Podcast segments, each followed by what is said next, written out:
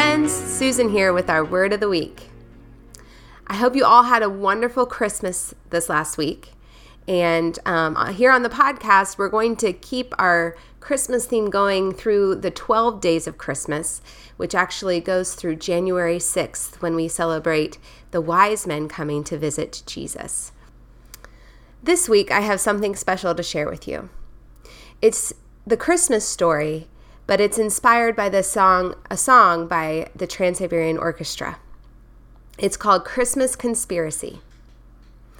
And it highlights just how amazing and spectacular and wonderful the good news of Christmas really is. All right, I hope you enjoy it. In the beginning was the Word, and the Word was with God, and the Word was God. He was with God in the very beginning. He was in the world, and though the world was made through him, the world did not recognize him. In him was life, and that life was the light for all humankind. The Word became flesh and blood and moved into the neighborhood.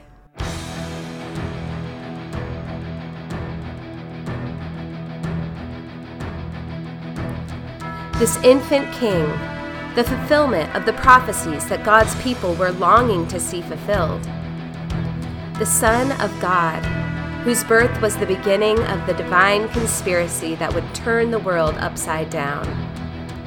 Born of a woman yet to be married, a woman specifically chosen by God to be impregnated with the Messiah. Mary, filled with joy at the news of God's plans to save humanity through the child inside of her praised God for his unfailing faithfulness. His mercy extends to those who fear him. He has performed mighty deeds. He has scattered the proud. He has brought down rulers from their thrones, but has lifted up the humble. He has filled the hungry with good things, but has sent the rich away empty. No, this certainly was no ordinary birth. Wise men travel great distances seeking this newborn king, to give a poor infant expensive gifts, acknowledging his royalty despite his humble status. Wise men who followed a star to find this king. Imagine the solar system aligned for the moment when the Savior of the world was born. A baby whose birth incited fear in the powerful King Herod fear that this new king would overthrow him and take over his power and position. So much fear that he inflicted infant genocide on the people of Bethlehem in hopes of destroying this king. He didn't understand the nature of this king.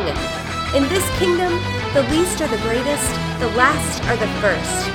Christ did not come to be served, but to serve, to give his life as a ransom for many. God became human for our sake to raise up our flesh and to recover our divine image, to recreate humanity. From the time when Christ came, the ancient slavery is ended, the devil confounded, demons take to flight, the power of death is broken, and paradise is unlocked. The curse is taken away, sin is removed from us, and error driven out. Truth has been brought back. A heavenly way of life has been implanted on the earth. The kingdom of God is here.